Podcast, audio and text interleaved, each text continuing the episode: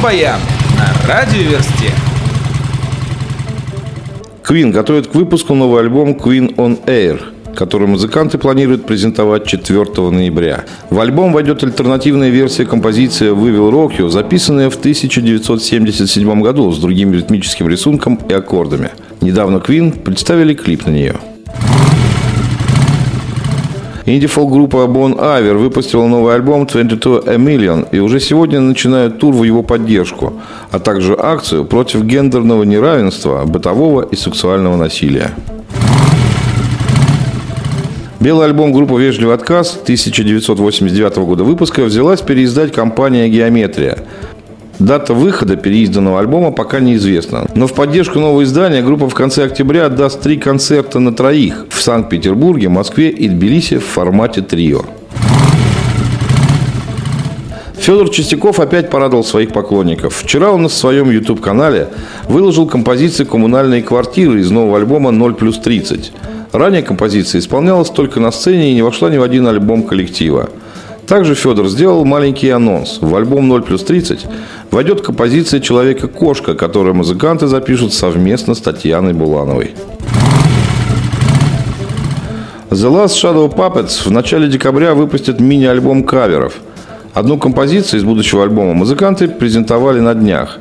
Это «Is This What Wanted» Леонарда Коэна. 27 октября Avenged Sevenfold сделают официальное заявление, которое, как считают поклонники коллектива, будет о творческих планах и новом альбоме группы. Не далее, как в субботу, 15 октября, Avenged Sevenfold выступили на фестивале Chromefest Mexico, где впервые спели композицию The Stage. 16 октября не стало Павла Ключерева, основателя, басиста и клавишника группы «Краденое солнце». В свои 38 лет он не перенес инфаркт. Радио Верста выражает родным и близким Павла свои искренние соболезнования. По скриптам от диджея Мастера Ши.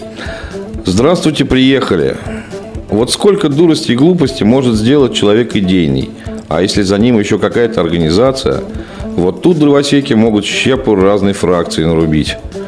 В Омске запретили показ рок-оперы «Иисус Христос. Суперзвезда» Питерского театра. Почему? А потому что в городскую администрацию обратились активисты движения «Семья. Любовь. Отечество». Именно они просили отменить оперу.